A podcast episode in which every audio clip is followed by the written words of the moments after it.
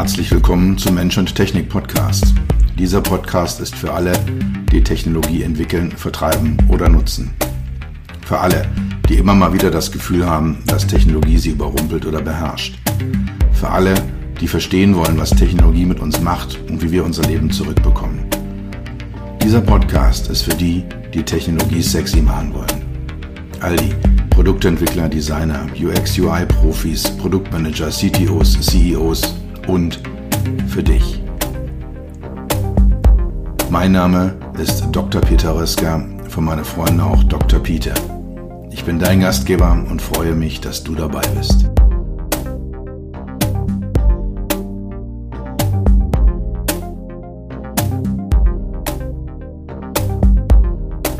Heute eine Podcast-Folge zum Thema Automatisierung, automatisiertes Fahren. Ein ganz besonders spannendes Thema aus meiner Sicht, weil es das Verhältnis zwischen Mensch und Maschine, zwischen Mensch und Technik, zwischen Mensch und Technologie, am Ende zwischen Fahrer und Fahrzeug sehr stark unter ein Brennglas stellt. Und man da bestimmte Themen einfach sehr, sehr schön dran diskutieren kann. Von daher zu diesem Thema eine Folge. Inwieweit das Ganze realistisch ist, wann wir damit rechnen können, wirklich voll autonom fahren zu können. Dazu ein paar Anmerkungen ganz am Ende dieser Podcast-Folge. Zu Beginn kurze Begriffsklärungen wie üblich oder wie häufig bei meinen Podcasts. Automatisiert versus autonom. Also es wird ja mal gerne von autonomem Fahren gesprochen, von autonomen Fahrzeugen, von autonomer Fortbewegung. Das ist in diesem Prozess, den ich darstelle, das, der Endpunkt, das, das was ganz zum Schluss kommt. Also autonom heißt komplett ohne Fahrereingriff, komplett ohne Menscheingriff. Die Maschine weiß in allen Situationen, was sie zu tun hat, wie sie das zu tun hat. Und im Gegensatz dazu automatisiert. Das gibt es in unterschiedlichen Stufen, von niedriger Automatisierung bis zu hoher Automatisierung oder dann eben auch voller Automatisierung, was dann autonom ist. Ich werfe die Begriffe auch manchmal durcheinander. Es ist jetzt auch nicht wirklich schlimm. Es ist einfach nur eine Frage der sprachlichen und inhaltlichen Präzision. Also automatisiert ist der gesamte Prozess von überhaupt nicht automatisiert bis vollautomatisiert. Und autonom ist äh, synonym mit vollautomatisiert. Zweiter Teil der einleitenden Gedanken. Ich verwende die Definition der S A E, der Society of Automotive Engineers, wenn es um die Kategorisierung, um die sogenannten Levels des automatisierten Fahren geht, des automatisierten Fahrens geht.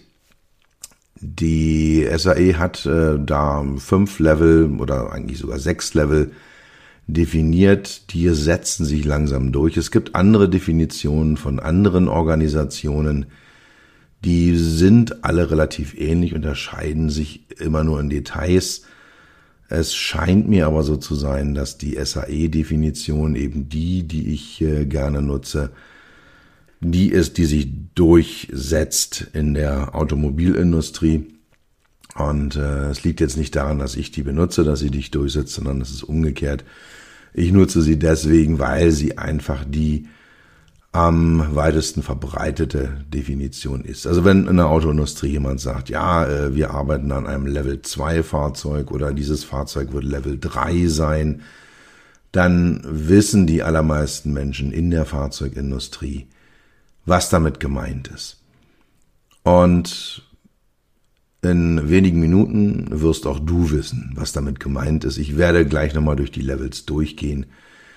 Kurz eine Anmerkung, was ist die S A E? Das ist eine amerikanische Organisation, die ja Ingenieurs, eine Ingenieursvereinigung, vielleicht äh, ähnlich wie, wie der V D I in Deutschland, der Verein Deutscher Ingenieure.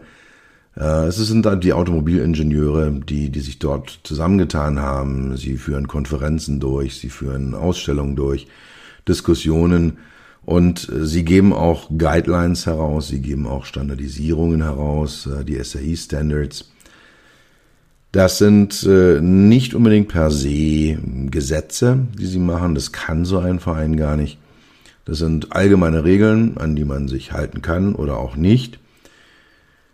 Der Gesetzgeber, egal auf welcher Ebene, kann einen solchen Standard, ob es jetzt ein S A E-Standard ist oder eine V D I-Empfehlung oder ein, ein, eine I S O-Norm, die können genommen werden und in Gesetzen erwähnt oder zitiert werden. Es kann auf sie ver- verwiesen werden. Das muss nach dem und dem äh, I S O-Standard sein. Das muss nach diesem oder jenem S A E Standard sein, dann erhalten Sie auf diesem indirekten Weg eine Gesetzesfunktion oder eine gesetzesähnliche Funktion. Also das nur so vorab. Es geht um das Thema automatisiert respektive autonomes Fahren am Ende. Es geht um die S A E, die Society of Automotive Engineers und ihre Levels, die sie haben. Und am Ende um die Probleme, um die Fokuspunkte, die wir im H M I-Bereich haben, im Verhältnis von Mensch zu Maschine, von rollendem Roboter äh, zu Mensch, von Mensch zu rollendem Roboter, äh, darum wird es gehen. Also welche, welches Level des automatisierten Fahrens hat eigentlich welche Konsequenzen auf den Fahrzeuginnenraum, auf die H M I, die wir haben, auf die User Experience, die wir haben.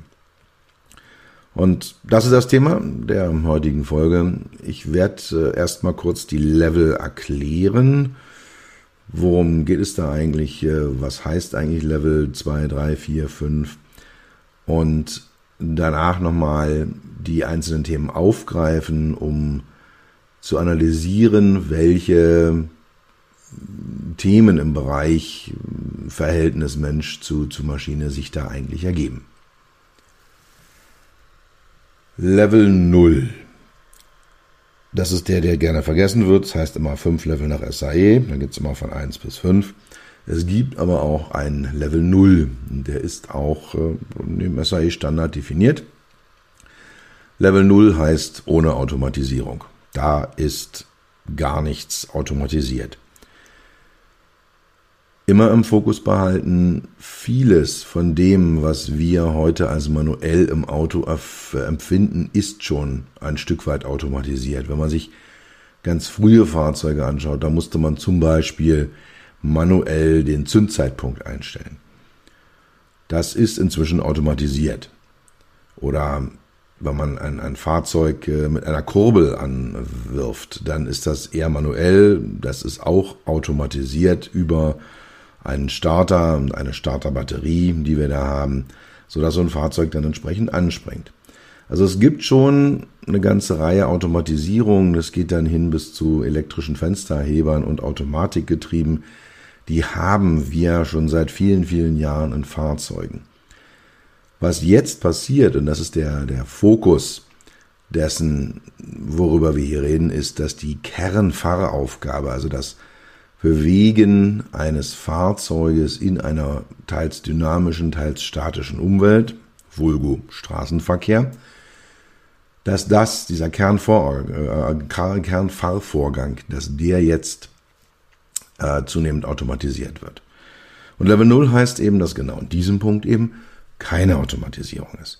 Das heißt, ich gebe Gas, ich bremse, ich lenke, ich gucke, ich entscheide als Mensch und das Fahrzeug wird von mir gesteuert als Fahrer und tut dann das, was ich gerne möchte. Wenn ich das Lenkrad nach rechts drehe, fährt es nach rechts. Wenn ich auf die Bremse trete, wird es langsamer. Also das sind alles Themen, ähm, ja, wie wir sie kennen, wie die allermeisten von uns, die äh, einen, einen Führerschein haben, die Autos fahren, äh, erfahrend, mehr oder weniger tagtäglich. Level eins heißt, dass eine Dimension des Kernfahrvorganges automatisiert ist. Also entweder die laterale Steuerung des Fahrzeuges, also die seitliche Steuerung, das Rechts-Links-Fahren, oder die longitudinale Steuerung des Fahrzeugs. Das heißt also die Geschwindigkeit, der Abstand zum Vordermann, die Längsrichtung, die dann entsprechend kontrolliert wird durch eine Maschine, durch eine Elektronik, durch eine Technologie. Bei der lateralen Steuerung, der seitlichen Steuerung, wird das Lenkrad durch diese Steuerung ersetzt oder ergänzt. Bei der longitudinalen halt die Pedalerie mit Gaspedal und Bremspedal. Also eine Dimension des Fahrens ist automatisiert. Wir kennen das mit den Spurhaltesystemen, die in äh, vielen Fahrzeugen heute serienmäßig oder standardmäßig an Bord sind. Oder mit den sogenannten Abstandstempomaten. Das wäre dann die longitudinale, die Längssteuerung, die von einer Maschine, von einer Technologie übernommen wird. Das ist ein, ein, ein Stück Technik, was dafür sorgt, dass der Abstand zum Vordermann konstant bleibt. Kann man sehr schön auf Autobahnen einsetzen. Stellt man ein, maximale Geschwindigkeit hundertdreißig. Von uns fährt natürlich niemand schneller als diese Richtgeschwindigkeit hundertdreißig. Und äh, dann gebe ich dann einen Abstand zum Vordermann ein. Es sind meistens Sekunden, äh, was ich jetzt nicht besonders äh, glücklich ist, technisch richtig. Aber wir stellen meistens an so einem kleinen Drehrädchen den Abstand zum Vordermann ein. Und dann, wenn der halt langsamer fährt, dann wird mein Auto auch langsamer. Also das sind so die Technologien, die sind äh, in vielen Fahrzeugen vorhanden. Das ist äh, Standardtechnologie. Das nächste ist dann die Automatisierung auf Level zwei. Da werden zwei Dimensionen, nämlich longitudinal und lateral, durch das Fahrzeug übernommen. Das heißt also, dass ich äh, weder Gas geben noch bremsen muss, noch irgendwie lenken muss. Also wenn diese Technologie aktiviert ist, wenn ich das System angeschaltet habe, fährt das Fahrzeug von alleine. Wichtig dabei zu beachten ist, zwei Punkte.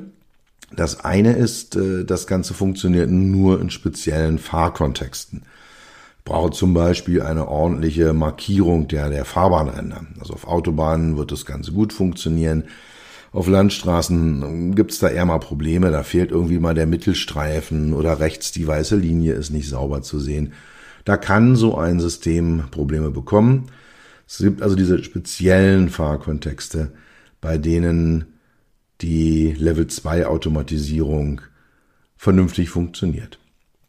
Und der zweite, ganz entscheidende Punkt ist, es muss eine konstante Überwachung des Fahrzeuges, des Fahrvorganges durch einen Menschen erfolgen. Das heißt also, der Fahrer muss immer mit Gedanken in dieser Kontrollschleife drinne sein. Er muss auf die Straße schauen. Wir reden auch gleich nochmal darüber, wie das Ganze nachher realisiert wird, wie, wie das heute umgesetzt ist oder was es da für Pläne gibt, das Ganze sicherzustellen. Level drei ist ähnlich wie Level zwei. Level drei hat aber ein erheblich erhöhtes Technologielevel. Das heißt, es wird dem Fahrer erlaubt, sich für begrenzte und definierte Zeiträume aus der Fahraufgabe zurückzuziehen.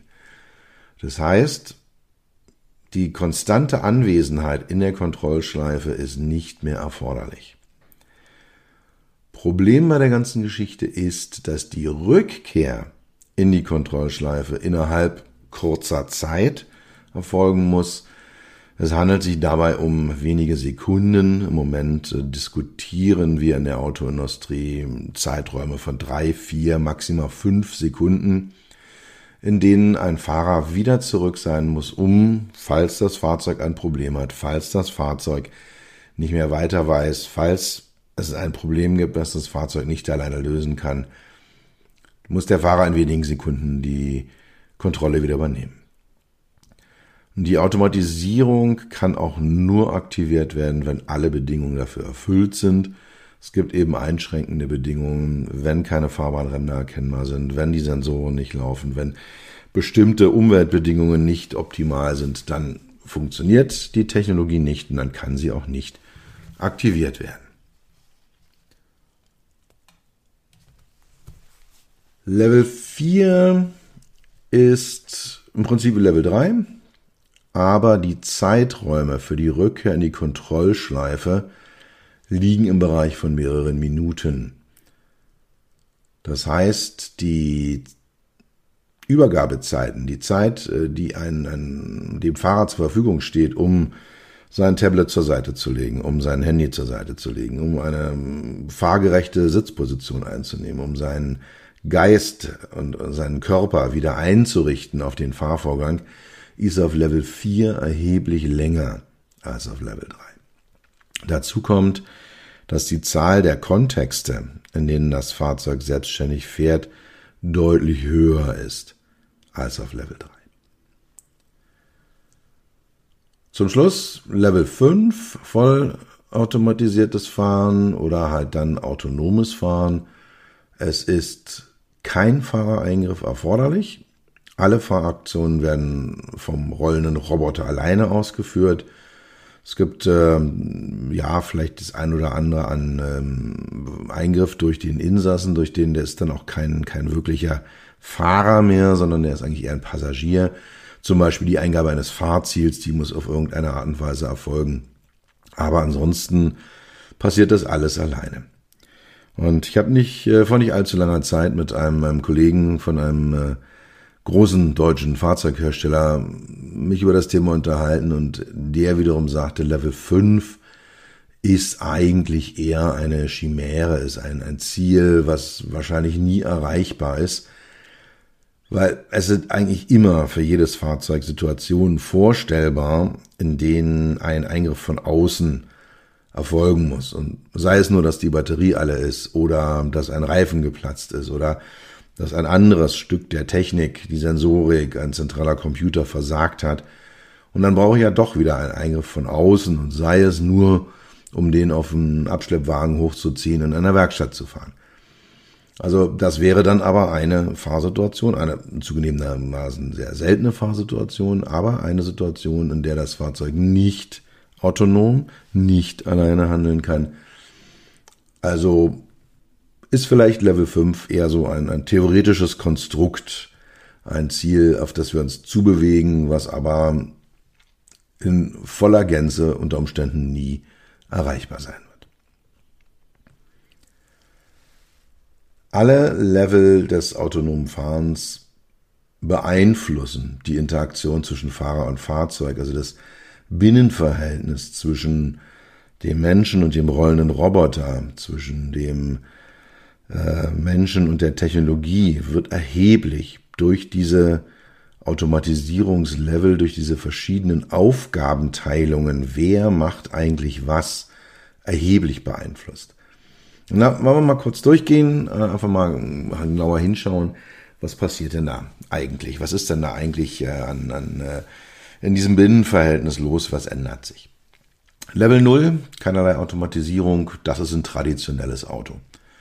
Da haben die allermeisten von uns schon mal drin gesessen. Wir haben da schon mal, sind da schon mal mitgefahren, haben da gute oder schlechte Erfahrungen mitgemacht und können es steuern. Lenkrad, Pedalerie, vielleicht ein manuelles Getriebe, in, in dem wir dann äh, die, die Gänge wechseln. Das ist also das, was auf Level null passiert. Auch auf Level eins sind Autos so, wie wir sie heute kennen, wie sie zu Millionen auf unseren Straßen unterwegs sind.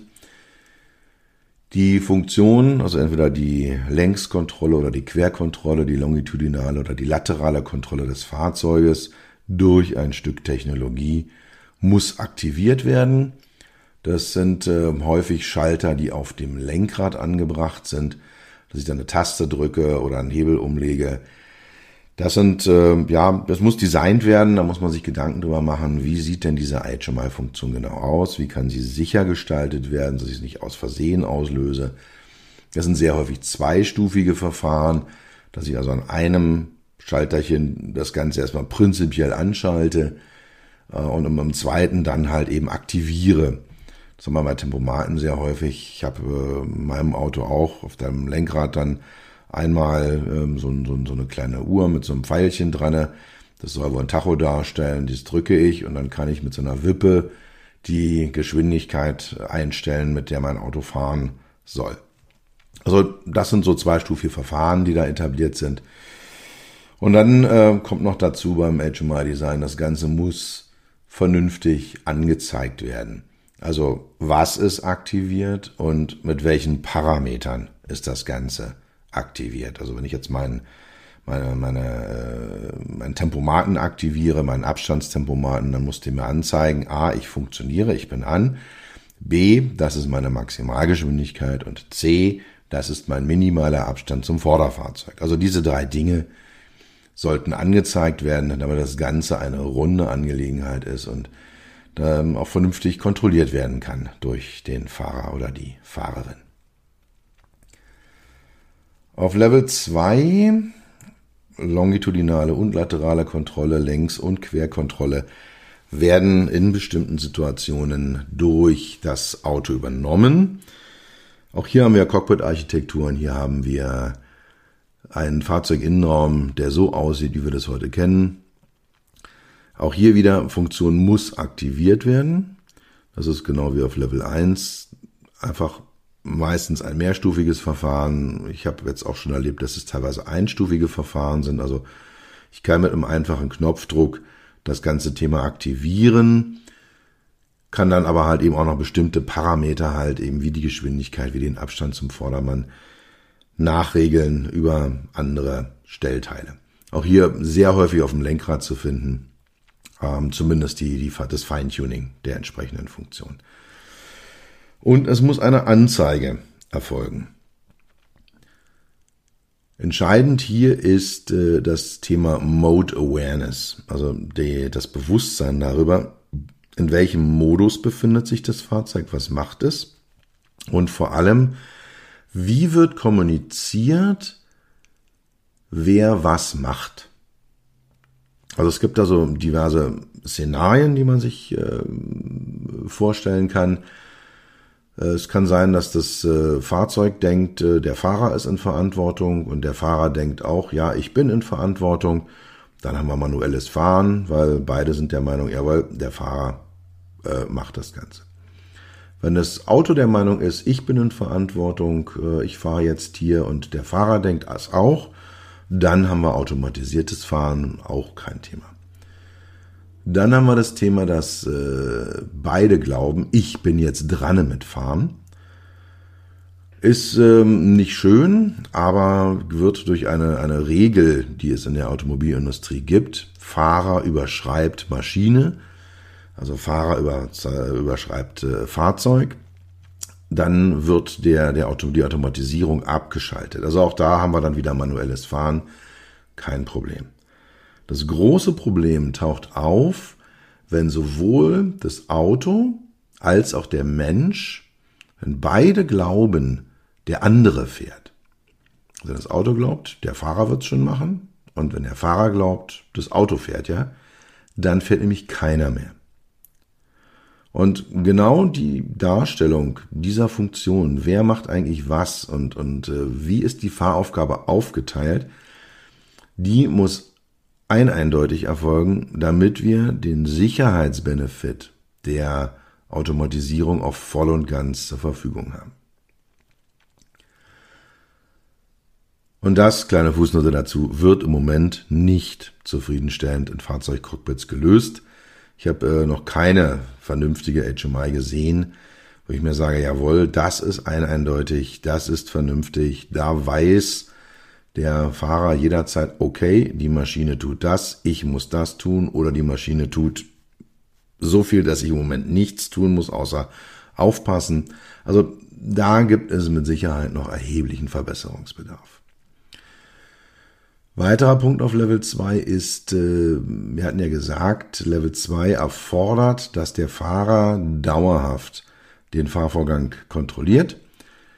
Und damit benötigen wir eine Kontrolle, ob der Fahrer noch kontrolliert. Das heißt, wir müssen schauen, ist der Fahrer überhaupt noch in die Fahraufgabe involviert? Ist der wach? Ist der dabei? Ist der da?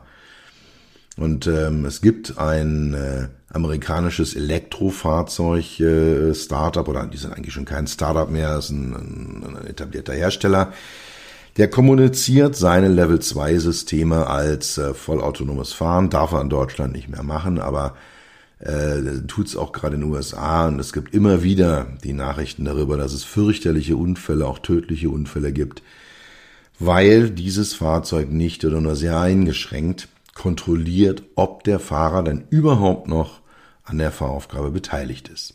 Ist er noch aufmerksam? Sitzt er überhaupt noch auf dem Fahrersitz? Guckt er noch auf die Straße?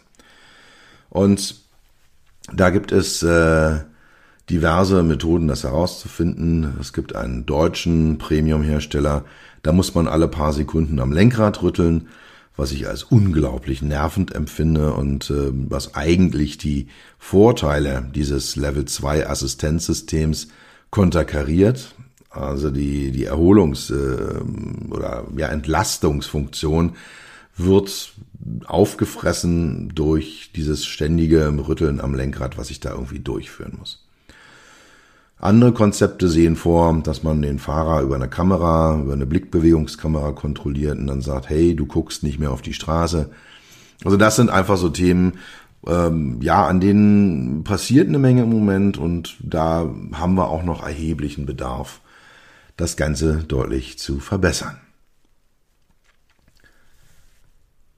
Kommen wir zu Level drei. Wie gesagt, ähnlich wie Level zwei, aber mit der Option, dass der Fahrer die Kontrollschleife verlässt. Dass, wenn ich da in so einem Level drei Auto sitze, ich mir auch mal mein Handy nehmen kann, mal ein paar Mails checken, dass ich ein Buch nehmen kann, dass ich ja eventuell auch sogar meinen Laptop rausholen kann. Also das sind so Themen, die ich auf Level drei machen kann. Die Cockpit-Architektur von Level drei Fahrzeugen wird, weil der Fahrer, der, also es gibt noch einen Fahrer, der ist definiert, der sitzt in einem Fahrersitz und der sollte innerhalb weniger Sekunden übernehmen. Das heißt also auch solche Dinge wie weggedrehte Sitze oder umgedrehte Sitze wird es auf Level drei nicht geben. Wir haben also ein normales Cockpit mit Lenkrad, mit Pedalerie, mit ähm, Displays. Das wird sich gar nicht so sehr unterscheiden von dem, was wir heute sehen. Engpass ist die Übergabe der Fahraufgabe vom Fahrzeug an den Fahrer. Also wir haben das Szenario, der Fahrer hat seine Level drei Automatisierung äh, aktiviert. Das Fahrzeug fährt, jetzt kommt plötzlich ja ein Schneefall, das, das Auto kann nicht mehr erkennen, wo die Straßenränder sind. Dann muss der Fahrer unter Umständen innerhalb kürzester Zeit, wir reden wie gesagt über wenige Sekunden, die Fahraufgabe übernehmen. Und das ist aus meiner Sicht der Flaschenhals des gesamten Konzepts automatisiertes Fahren.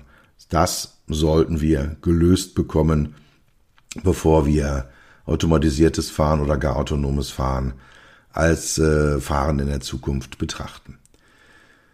Problem ist hierbei der Aufbau der sogenannten Situation Awareness, des Situationsbewusstseins. Situation Awareness, ich möchte jetzt nicht allzu tief in die, in die Theorie, äh, in die Psychologie dahinter einsteigen. Das Begriff, der stammt aus der Fliegerei. Und es geht immer darum, dass ein äh, Pilot oder in unserem Fall ein Fahrer weiß, wer ist wo, was ist los und was wird als nächstes passieren. Also im Prinzip die Situation wahrnimmt, ein Bewusstsein zur Situation hat, also eine, ja, ein Situationsbewusstsein hat. Und alle relevanten Parameter dafür parat hat.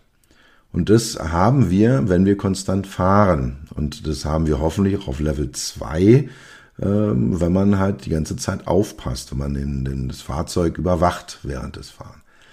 Wenn ich dem Fahrer aber erlaube, aus der Kontrollschleife rauszugehen, verliert er das Situationsbewusstsein.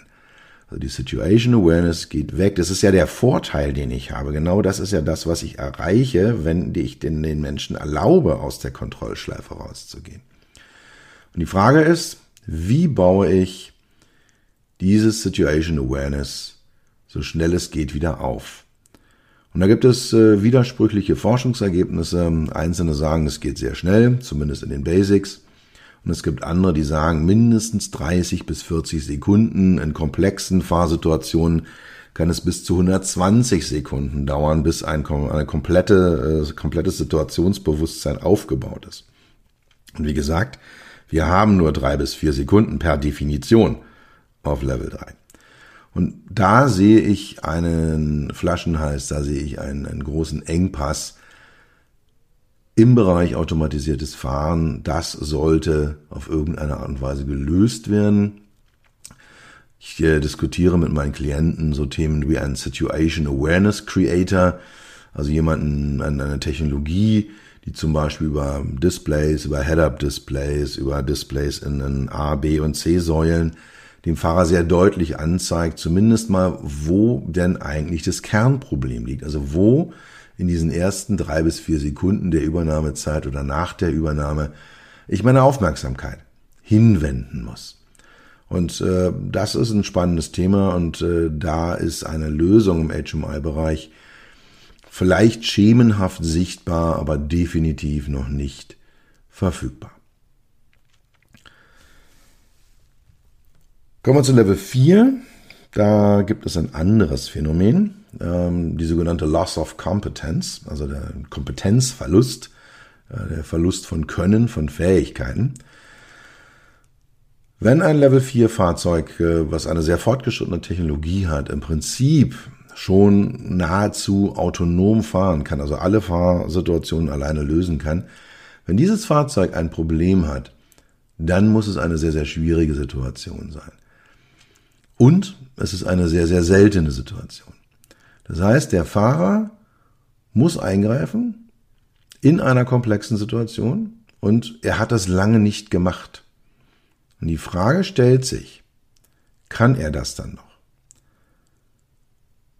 Auch wieder mal Vergleich zum, zur Fliegerei, zum Flugzeug. Piloten müssen regelmäßig in einen Flugsimulator und dort ihre Kompetenz schulen. Also Flugzeuge sind sehr, sehr hoch automatisiert. Da drückt man, wenn man nach dem Start, aber selbst, selbst Start und Landung sind inzwischen eigentlich ohne Piloten möglich. Oder sehr, sehr stark unterstützt durch die Maschine. Aber es kann ja sein, dass da was ausfällt, dass der Pilot dann doch händisch landen oder starten oder fliegen muss. Und das Ganze wird dann geübt in Flugsimulatoren. Immer wieder, immer wieder, immer wieder. Und die Frage ist einfach, wie gut fahren wir denn eigentlich noch, wenn wir ein Jahr lang in einem Auto gesessen haben, was alle Fahrsituationen für uns alleine löst. Und dann kommt eine Übernahmeaufforderung. Und das ist dann wahrscheinlich noch eine ziemlich komplexe Situation. Und auch da sehe ich ein Problem, was noch nicht so ganz gelöst ist oder ja, was noch nicht mal richtig angedacht ist. Äh, da brauchen wir noch einiges an, an an Hirnschmalz, was an dieser Stelle reingesteckt werden sollte. Gut, dann kommen wir zu Level fünf. Das gibt, bringt den Menschen in eine Situation, wie sie in Zügen, in Flugzeugen ist. Ich gebe doch vielleicht ein Fahrziel ein. Vielleicht habe ich das in meinem Handy vorab eingegeben. Ich bin jetzt in Berlin am Kurfürstendamm und möchte jetzt gerne nach Berlin-Frohnau fahren. Dann werde ich da irgendwie entweder vorab oder im Fahrzeug dem Fahrzeug mitteilen. Das ist jetzt bitte mein Fahrziel. Vielleicht auch Sonderwünsche, zum Beispiel unterwegs bei einem Coffeeshop anhalten, ich möchte mir noch einen Kaffee holen. Oder bitte einen besonders sanften Fahrstil fahren, die letzte Nacht sitzt mir noch so ein bisschen in Knochen und im Magen, äh, ras mal bitte nicht so. Was auch immer da noch an, an, an, an ja, Sonderwünschen, Fahrstil und so weiter mit mitkommen kann. Das gebe ich auf irgendeine Art und Weise ein und dann wird das Fahrzeug die Fahraufgaben vom Ausparken über das Einfädeln in den Verkehr, alle Verkehrssituationen bis zum Einparken am Zielort alleine lösen. Und damit sind wir in Situationen, wie gesagt, wie in Zügen oder in Flugzeugen. Ich kann dann meinen Laptop rausholen, ich kann irgendeine Onboard-Entertainment-Elektronik in Gang setzen und mir einen Film angucken. Ich kann kommunizieren, telefonieren, wie auch immer.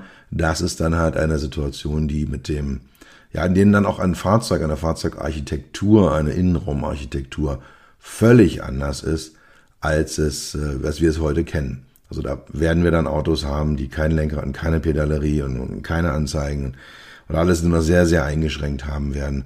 Im Endeffekt würde es dann sowas sein wie ein, ein, ein, ein Zug oder ein Flugzeug.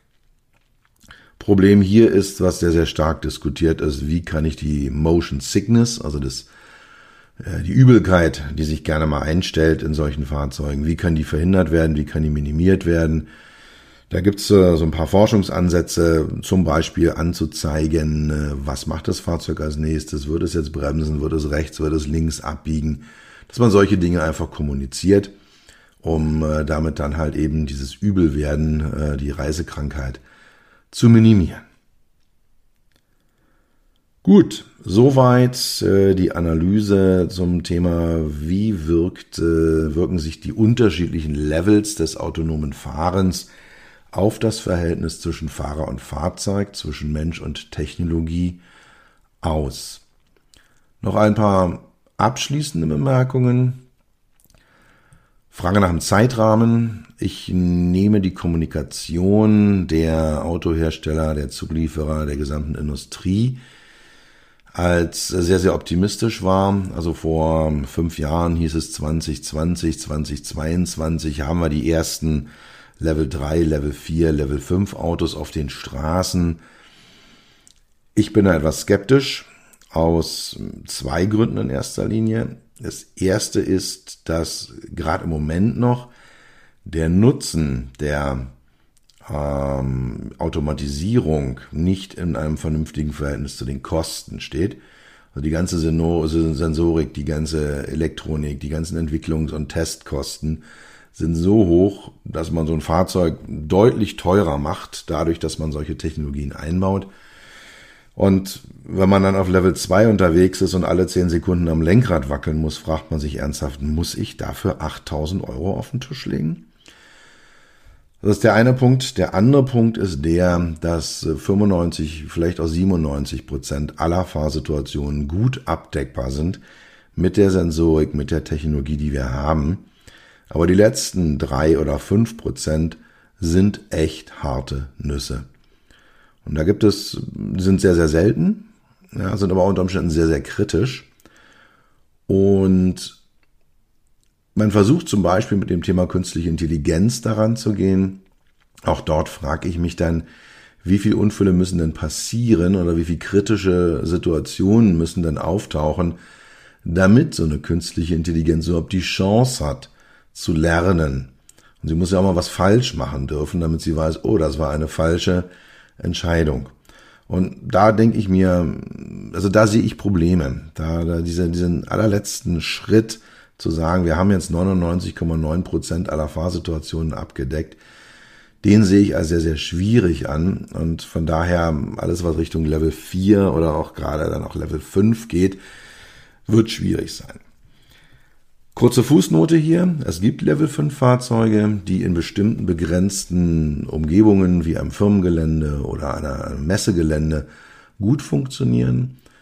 Für mich ist aber Level fünf erst dann wirklich Level fünf, wenn ich mich irgendwo in Europa in ein Auto setze und ein Fahrziel irgendwo anders in Europa eingehe, eingebe und alles andere macht das Auto alleine. Und da, wie gesagt, sind wir doch noch ein Stückchen von entfernt. Vorteile des autonomen Fahrens sind da, keine Frage. Es wird weniger Unfälle geben.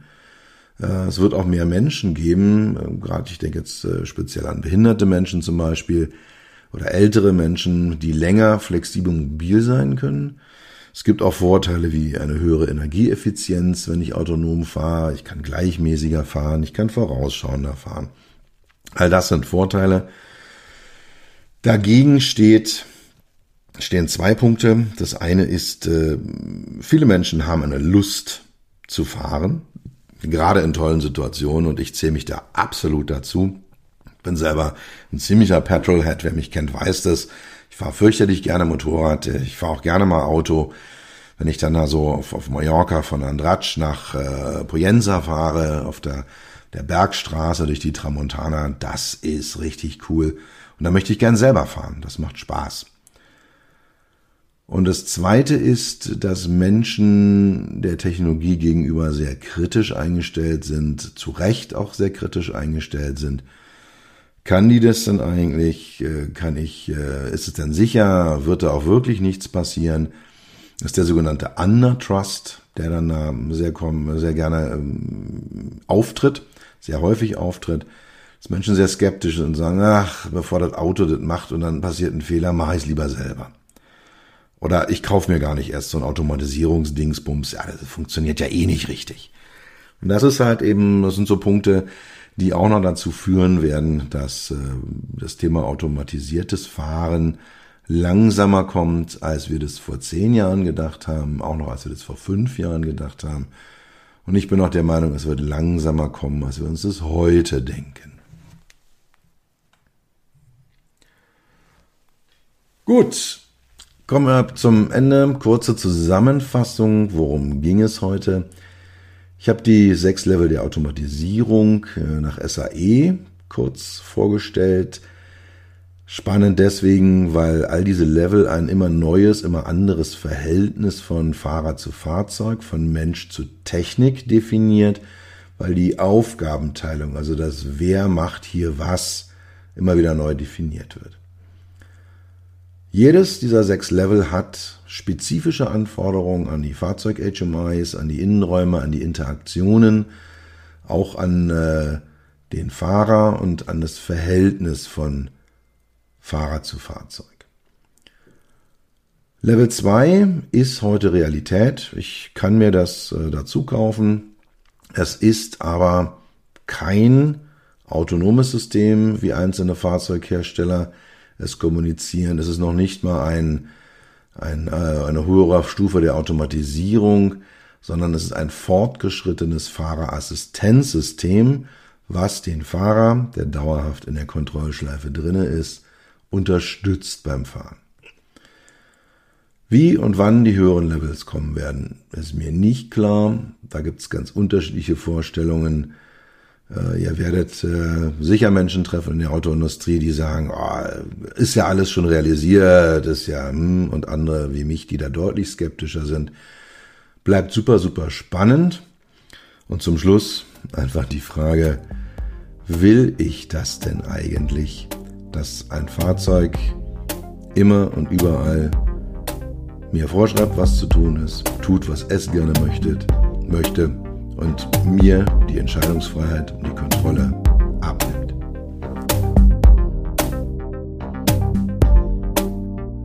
Das war's für heute. Ich bedanke mich dafür, dass du Zeit mit mir verbracht hast. Du hast etwas für dich getan, was dir keiner mehr nehmen kann. Für einen weiteren Austausch findest du mich auf LinkedIn und auf meinen Webseiten w w w punkt peter strich rösker punkt com, Rösker mit O E und S S. Oder unter w w w punkt beyond strich h m i punkt d e. Bis zum nächsten Mal, pass auf dich auf und bleib gesund.